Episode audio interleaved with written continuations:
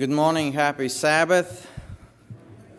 Uh, two things before we start our discussion. Um,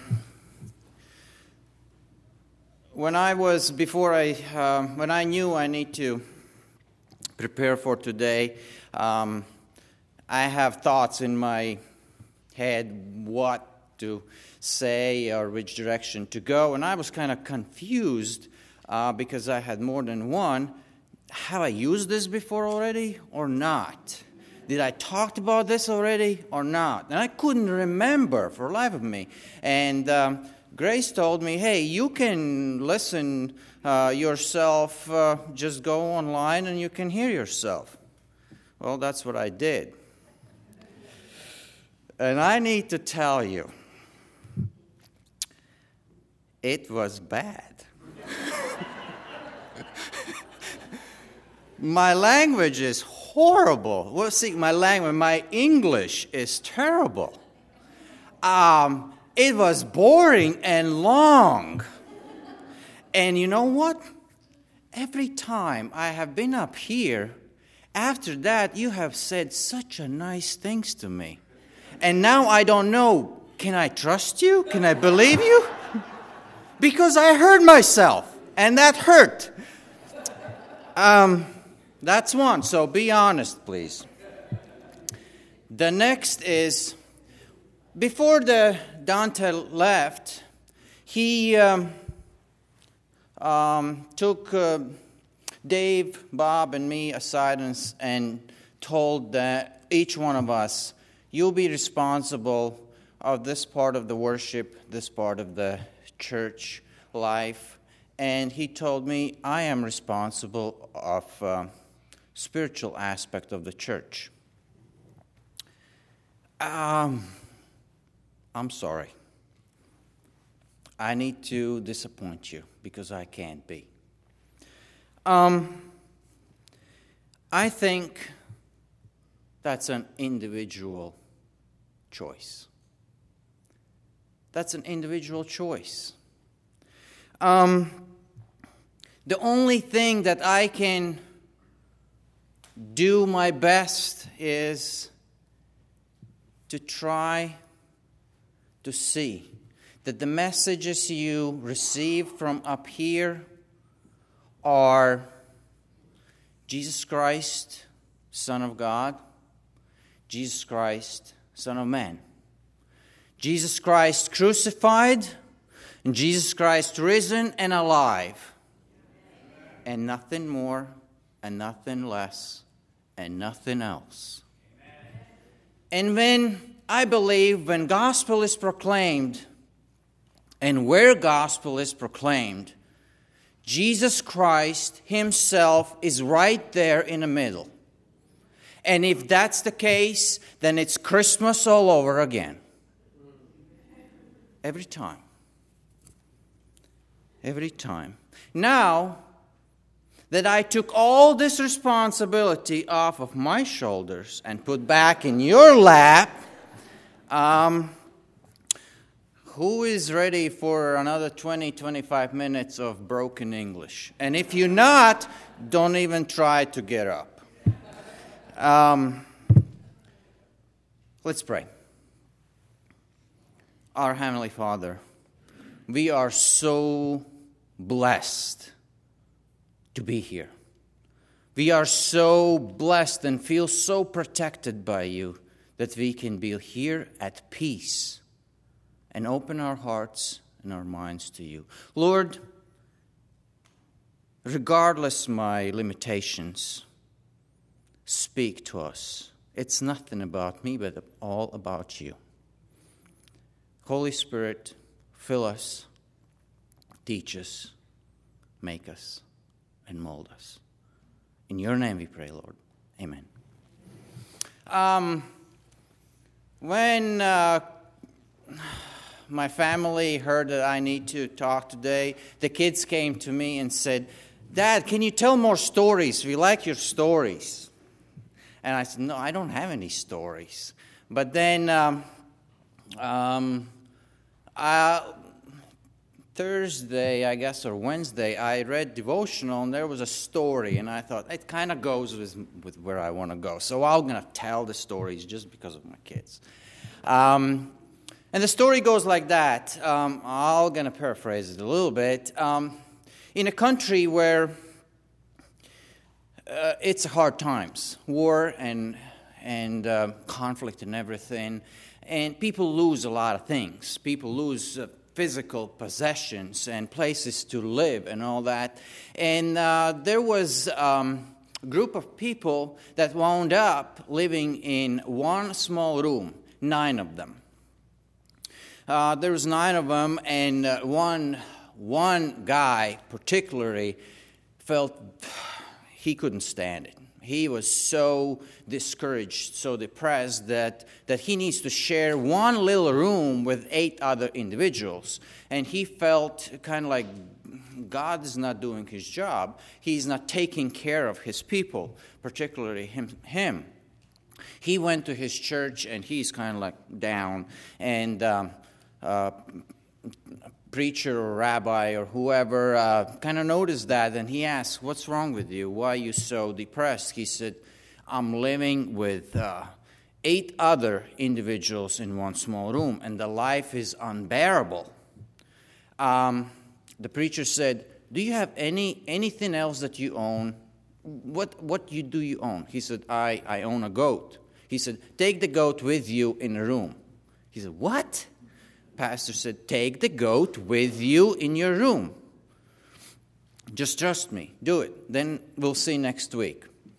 So the guy took the goat with him in the room. The next week, he was absolutely miserable. He went straight to the pastor and said, What in the world? Why? The goat is filthy. We have terrible conditions right now. The pastor said, Okay, take the goat out. Um, take the goat out of the room, and we'll see next week uh, each other. So next week, the um, church comes together, and the guy is radiant and happy and, and, and smiling, and, and everything is fine. Pastor says, How is your life? Oh my gosh, we are so glad there's only nine of us and no goat no more. Everything is so good. So it depends how you look at the things. Um, let's open our Bible. Romans chapter 5. Romans chapter 5. Um, I was thinking I'm not going to use any my notes or anything, but I am afraid not to use them. But uh, and yeah, besides that, I don't know why, but today I am nervous. I haven't been nervous up here for a long, long time, but today I'm nervous, so bear with me.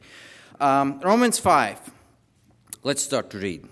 Therefore, having been justified by faith, we have peace with God through our Lord Jesus Christ, through whom also we have obtained our introduction by faith into this grace in which we stand and we exalt it in hope for the glory of God. And not only this, but we also exalt in our tribulations. Knowing that tribulation brings about perseverance, perseverance, proven character, proven character, hope. And hope does not disappoint because the love of God has been poured out within our hearts through the Holy Spirit who was given to us. For while we were still helpless at the right time, Christ died for the ungodly. For one will hardly die for the righteous man, though perhaps for the good man someone would dare even to die. But God demonstrates his own love towards us in that while we were yet sinners, Christ died for us. Verse 9 Much more than having now been justified by his blood, we shall be saved from the wrath of God through him. For in while we were enemies, we were reconciled to God through the death of his Son. Much more, having been reconciled, we shall be saved by his life. Who wrote these words? Who is the author of these words? Paul. Uh, yeah, th- this is just a conversation here. I'm not preaching. Um, Paul. Paul wrote these words. Now, before we go further, I want to ask you a question. How was your life? How would you describe your life? Like, let's say, last uh, six months, maybe a year. Uh, how is your life? Hard, easy, happy, sad? Anything? Okay. How? All of the above. What else? Does anybody has some um, challenges? Have had some challenges in life? Yeah. Um, does anybody had disappointments? Everybody had a had a happy moment. Yeah, we have everything. But in general, can we say that life is a little bit tougher than maybe it was a few years ago? A little bit more challenging, a little bit more harder. Yeah? Agree? Okay. Now, how would you describe Paul's life after he accepted Jesus Christ? And yeah, this sermon is only for those who knows the Bible. The rest of you, sorry. No, I'm just kidding. Um, um, but anyway, how would you describe Paul's life? Hard. Very tough, very hard. Do you remember the words we just read? He said, Rejoice in tribulations. Let's just read what Apostle Paul himself how he describes his life. Okay? What he says about his life. Um, let's open up Romans 5. Romans 5. Well, I need to find it. No, that's, that's, not, that's not what I want. Um, where did I go? Oh, 2 Corinthians 11. I'm sorry. Um, like I said, a little nervous. Second Corinthians Second Corinthians chapter 11 23 and up. Second Corinthians chapter 11 23. Okay, let's go. Um, are they servants of Christ? I more so in far more labors, in far more imprisonments, beaten times without number, often in danger of death. What is he saying? What labor? Labor for church, labor for his brothers and sisters in different cities. Um, working a lot, imprisonments more he lost count how many times he was in jail. Uh, beaten times without number, often in danger of death. Five times I received from Jews 39 lashes, from which most men would die. He did that five times. He went through this ordeal five times. Three times I was beaten with rod, once I was stoned, and those are rocks when people get stoned with, not something else. Rocks. Three times I was shipwrecked. A night and day I have spent in the depth, night and day in open sea I have been on frequent journeys in dangers from rivers, dangers from robbers, danger, dangers from my countrymen, dangers from the Gentiles, dangers in the city, dangers in the wilderness, dangers on the sea, dangers among, among the Paul's brothers. I have, I have been in labor and hardship through my sleepless nights in hunger and thirst, often without food, in cold and exposure. Apart from such external things, there is daily pressure upon me of concern for all the churches. Did he knew hard times? Have we ever can any of us can even compare anything that we have gone through in our life? And with that being said, what did Paul wrote Romans? What did Paul wrote Romans? Paul says, Therefore, having been justified by faith, we have peace with God. We have peace with God, in God, through God. We can rejoice with God. Well, that's all good and nice. And I like this part. I like these two verse, uh, first verses. We have access to God, we have peace with God, and joy in God. It's nice. I like it. I think we all do. But then it starts to get kind of weird. And not only this, which is the above, but we also exult in our tribulations. I mean, did you found anything to rejoice in that count what he gave in Second Corinthians? Did you find any aspect what to rejoice in? What? In whipping? What, in being stoned? Being thrown over the board uh, day and night in a cold open sea? I mean, which part do you rejoice? Uh, and, and Paul says, rejoice. What does that does it make sense?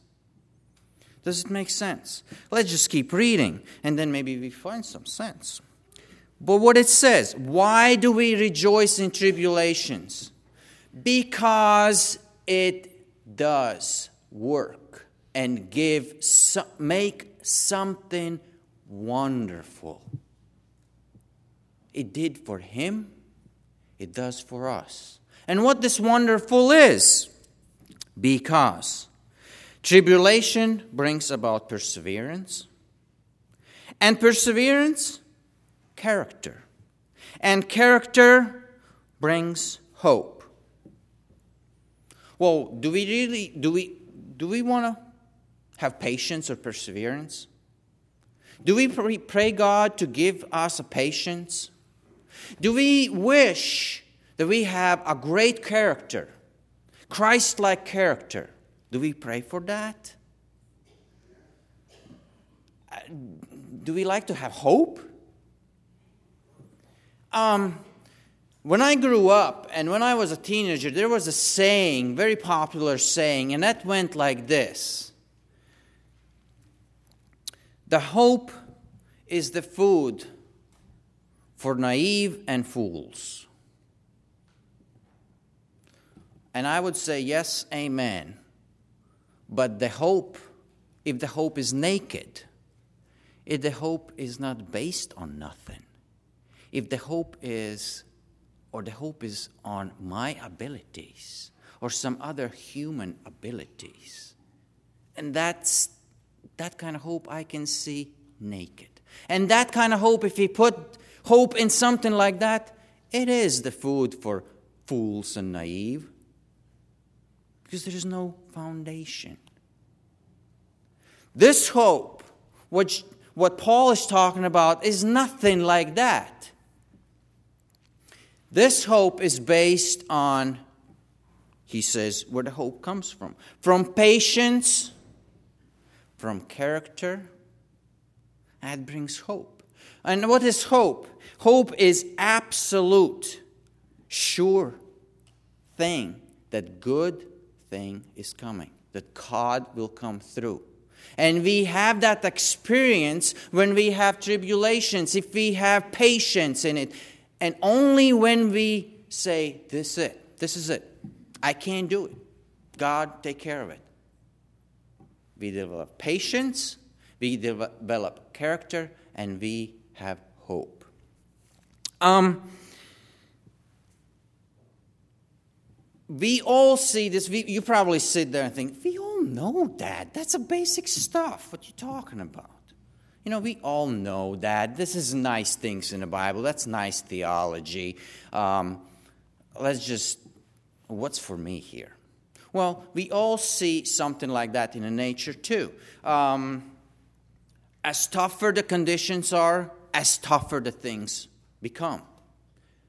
Trees, when they are exposed to constant wind, their root system is deeper, is stronger, because they need to withstand the winds, constant winds. Well, we see sometimes on TV people in, in troubled areas or troubled countries, uh, they eat food where flies are all over it and they drink water that has color. Well, have you, uh, probably most of us have been south of the border and we drink the water and we spend half of the vacation on porcelain thing. I mean, where is our toughness? The, as tougher this, the, the circumstances are, as more character you develop, or as more resistance or resilience you develop. And that's what God wants us. He wants our roots to be deeper he wants us, He wants us to be uh, closer to Him, be stronger in our faith, like a tree that is exposed to constant wind to grow deeper and be stronger. And those trees usually, you can't break a branch easily from that tree. Have you seen the trees that are exposed to the winds? They kind of, even shape wise, are different. You go to Grand Canyon or anywhere and you see those trees, they, you see the, wind has blown on them and they lean in one way, but they still there. And you can't even break the branch because they're tough. And God wants us to be strong foundation, strongly rooted in Him. Into Him. And we can develop that only if we have diversity in our life. If we have diversity in our life. Um, music. When, uh, how should I say? I studied music for nine years. My parents sent me to musical school. I graduated, so um, but it's been a long time ago, so I pretty much forgot everything there. Um, but I remember something. Most of the classical or pieces, timeless music pieces, are written by individuals in turmoil in hardship, in hard times. And the, out of that comes beautiful, timeless music. We can talk about Mozart. Very, very disturbed individual. Very, very hard and harsh upbringing. Um, Beethoven turned blind and deaf and wrote unbelievable music. Bach. Well, there is a funny thing about Bach. For him, he wrote most of his songs and his music when he went in his house to his small room and he locked the doors behind him and he spent there hours and hours and sometimes day after day. And that's where the good music came. But there's a reason. He had 20 kids running around his house. I think you would be writing music too and locking yourself in the room. So, Um, yeah, that's the funny part of the book. But anyway, in hard situations, in hard times, in hardships, comes more emotional music. And how many party songs you can remember that are timeless? So, for us to develop the beautiful thing, the character that is God's like, Christ like, we need to face adversity. We need to face adversity. Um,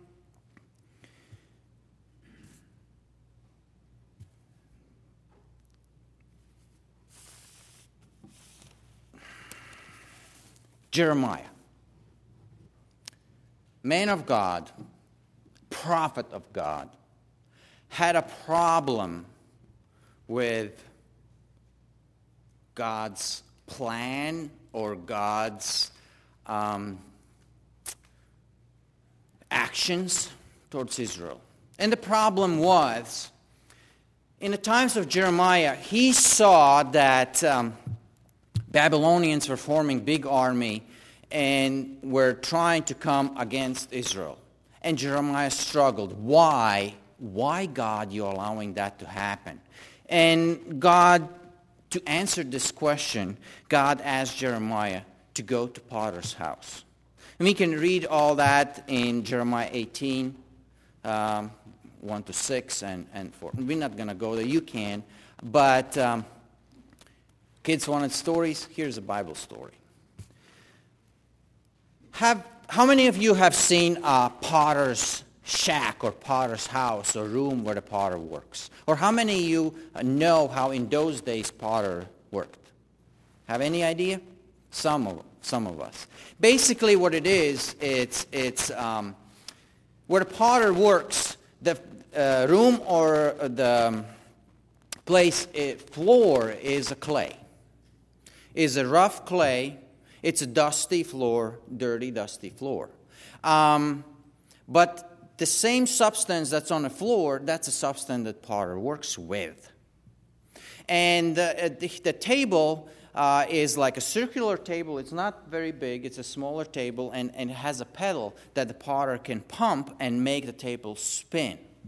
So, uh, there's a little preparation uh, how to prepare the clay, but I'm not going to go there. There is a container with the clay. Potter picks up the blob of the clay, kind of puts on a spin, puts on a table, on a wheel, and starts to pump with the foot and makes the wheel go around, around, around, around. And sometimes the clay clay is uh, kind of hard from the beginning, and when wheel goes around, clay flies off and falls on the ground. It's up to potter to pick it up or to take a new. Um, this particular part of what where God sent Jeremiah is picking up the blob of clay, which is in a splat on a floor, on a clay floor, picks it up and puts it back on a wheel. And potter pumps again, and wheel goes around, around, around. And clay says, Come on. This is not what I signed up for. What kind of life is this? It's just the same. We go around and around and around, and it's just boring. And, and I remember me growing up and going to school, and it was like, ah, every day you wake up in the same time you do the same things to prepare you go to school you have math history language um, then you have lunch, then you have biology, then you go home, then you watch a little TV, then you go to sleep, then you wake up the same time, then you once again in school. Well, today kids, I see it's a little a little bit different than for me. They wake up, they uh, text. They go to school, geometry, text. Uh, biology, text. Skip biology, they don't know what they're talking there anyway. So uh, physics, math, text. Come home, text. So everything's the same, the same, the same. Then we grow up and we go to work and The same people, the same problems, the same things, the same actions, everything is the same, the same. God, Lord, I thought you loved me. I thought you want me to be something. It's the same. And we go, I'm out of here. I'm off the wheel. I'm splat on the floor. The potter picks the blob of clay again,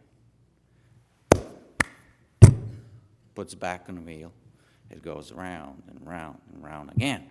Um, as the Peter to getting annoyed by the sameness. Remember the story when the Peter was in a boat with the rest of disciples and and there is a storm and they rowing and they sweating and they not happy. It's so hard and they think why did Jesus told us to go across this lake when he knew he, he's the son of God? He's supposed to know, then the wind will come, then the storm will start. Why did he ask us to do this? Now we are barely hanging on for our lives. We need to take the water out of our boat. We are so tired. It's so hard. It's so exhausting. And and Peter, it's, it's just not fun to be where he is. And then he sees the, Jesus walking on the water. And that's just my interpretation to it. It's not that Peter wanted to show much of his faith. He said, You know what? This is up. Uh, this is way out. Lord, if you would, please tell me to get out of the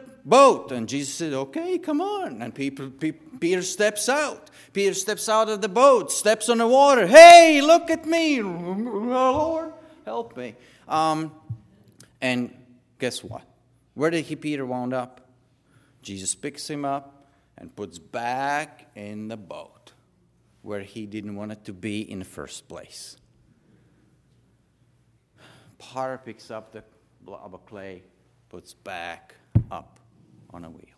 Well, the the clay kind of starts to relax a little bit. Okay, maybe that's fine. And then all of a sudden starts to feel a pressure. The potter's hands start to apply pressure, beginning from outside in. Then it starts from inside out, and you're like, oh, what's going on now? I don't like this. And then off the wheel again. Potter picks it up, puts back again on the wheel, and around and around it goes. And, and you still squirm and you don't like it, and there is a pressure points, there is, a, there is financial pressure points, there is maybe um, relationship pressure points, there may, may be pressure points in family, and we don't like this. But you know what? It's all part of the potter's plan for you. He has a plan for you. And then the clay kind of looks in a window and see reflection of himself and he says oh the master is making something from me. I start to take shape. I like myself. And then all of a sudden we feel pot the clay feels like pot, potter's hands underneath of him. He lifts the pot lifts the clay and starts to walk away from the wheel and, and the pot thinks, hey, this is my day. Now he's going to put me on a shelf. He's going to display me as his masterpiece, as his uh, witness of his craftsmanship. But you know what? Then the pot notices the, the, the potter leaves or passes by the shelf, and he hears a strange sound like a heavy door. And before he knows it, he's in a dark place and door closes, clunk, and he's inside the kiln, the oven. And the temperature rises and it's hotter and hotter and hotter and, and then you start to perspire and sweat and, and you, you like, Lord, what now? Why in the world am I here? Why did you put me here? But you know all that analogy about fiery trials to make you strong, to make you hard, to make you useful. Well, see, if the clay, when clay jumps off the wheel, and if the potter is not picking it up, all that the blob of the clay will turn into will be dust in a wind nothing. part of the floor of the earth, dust in a wind. And you know what? You and me, we are nothing else but dirt. We are made from it. We are blob of the clay. We are blob of the clay. And the process goes, and the potter takes the pot out and brings it into his house. And the New Testament says, you know, the potter makes some vessels for glory or honor, and some for not so much honor. And that's what Jeremiah was struggling. And that's what we are struggling sometimes. Wait a minute. Okay, I understand. I understand that part that I have joy in Christ, joy in Jesus Christ, in God, joy with God, peace with Him. I understand all that. That's nice. That's, that's, that's beautiful. I understand that, that adversity brings character or experience, brings patience and hope, hope in Jesus Christ. But, but, but then all, after all this sameness and, and, and, and rotation of our, and we all are agree, uh, kind of familiar with the, the sameness or circularness of our life. I read that some guy who liked to make some statements or sayings said the, the, the, the problem with life is that it's so daily. It's the same. It's the same, the same. After all this, after all these pressure points that you apply, after all that hard and, and hot place in oven, I wound up as a vessel for dishonor. Can I trust the potter? Can I trust his plan? Can I trust him? After all is said and done, uh, well, it's nice if I wound up to being a nice vase with the beautiful flowers in it, but if I found, wound up to being a bowl where dogs eat out, can I trust the plan of the potter that he has for me? But way, but let's just look at the potter a little bit. Let's look at the feet that pumps that pedal, that controls the speed of the wheel. We see the holes in them that nail pierced. Let's look at the hands that we're applying those pressure points from outside and from inside out. There's scars. Scars from nails. And those scars are the price what the potter paid for the blob of clay to have it. And if he loved me so much when I was only the blob of clay that he paid such a price, I don't need to doubt. I don't need to fear. I don't need to question about his plan or what he does for me or why am I where I am. I don't need to doubt. And that's what Peter says. That's what Peter says when he says, and um, in verse 5, and hope does not disappoint because the love of God had been poured out within our hearts through the Holy Spirit, whom, whom was given to us. And um, we're stand for if we, while we were enemies, we were reconciled to God through the death of his Son. Much more, having been recon- reconciled, we shall be saved by his life. For God demonstrated, verse 8, his own love towards us in that while we were yet sinners, Christ died for us. And that's why Paul says, rejoice. Rejoice in hardships, rejoice in tribulation, because God loves you. God has planned for you. And without hardships and adversity, you will never fulfill or become who God wants you to be. All you can be is dust in a wind. And Jesus did not pay the price for you to be dust in a wind. He paid the price for you to be useful, beautiful vessel for His glory. Don't ever doubt His plan. Don't ever doubt what He does. Don't ever doubt the hardships. Rejoice because love of God should be base of our life.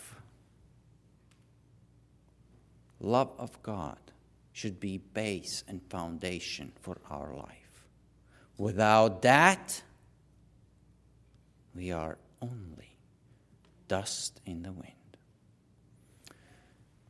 Yeah, Lord, but I know all this and I understand all that and I am a good Christian and I want to be better I just want to work for Him. I want to do something good for Him. I want to be used by Him. I just want to have feel that He's using me. That circular thing, that sameness, mm, I want something. I want something. And very short illustration. Remember mother of James and John, the disciples of Jesus, Salome. She heard about Jesus. She saw him doing the miracles. She heard from her sons all that Jesus was teaching. She heard that there is kingdom coming. And she understood Jesus is the king. And you know what? She said, I love that. I want that. And I want that for my family. And she came close to Jesus once. And probably she was in a crowd not once, more than once, to hearing what he says, to looking at him, seeing what he does. But then one day she said, I need to get closer to him. And she went and spent more time with Jesus when he was preaching, when he was with, with the crowd, with other people. She was closer and closer, closer. And Jesus kind of looked at her and, and, and, and asked, Woman, what do you want? She said, No, I'm just worshiping you here. And he says, Salome, baloney. Well, not really. She, he, said, he said, What do you really want, woman? And, and she's like, um, Can I ask you for something? Can my two sons be on your right and left hand when you go to your kingdom? And Jesus answered with a question Can you drink the cup that I will be drinking? And can you go where I will be going? And by that time, all the disciples kind of hear that conversation. They get mad, they get upset. What's going on? Are they better than us? And probably John and James gets a little embarrassed, and they say, "Yeah, Lord, we can." Um, Jesus probably just smiled and say no more. Didn't say nothing. And then, not long after that, yeah, there was entrance in Jerusalem. Hallelujah, Hosanna, with palm trees and palm branches and all this.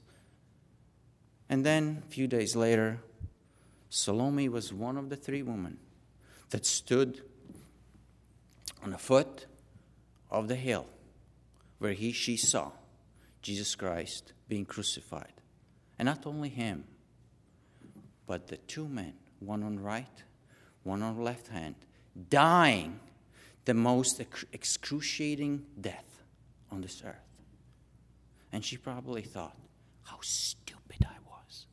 My request, how stupid I was.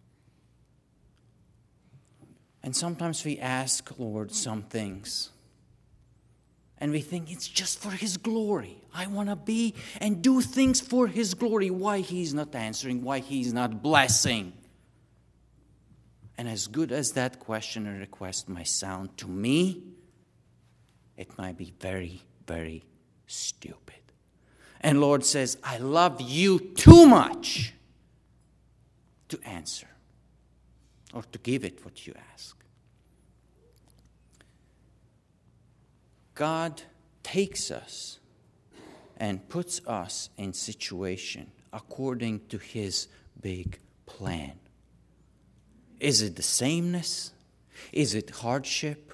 Whatever it is, it is needed for me to be best that He wants me to be.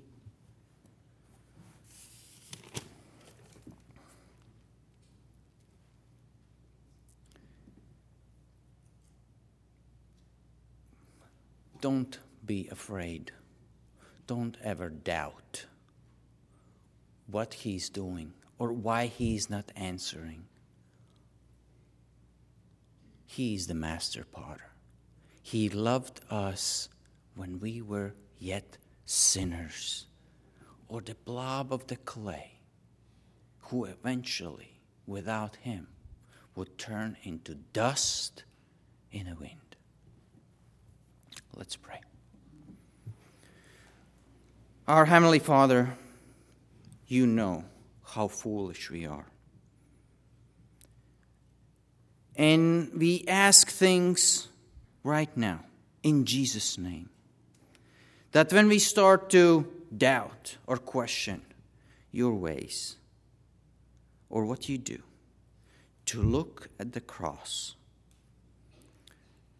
and make choice not to force my way and my will no more, but allow you to fulfill your plan for me, for each one of us, and for us as a church. In Jesus' name we pray that. Amen.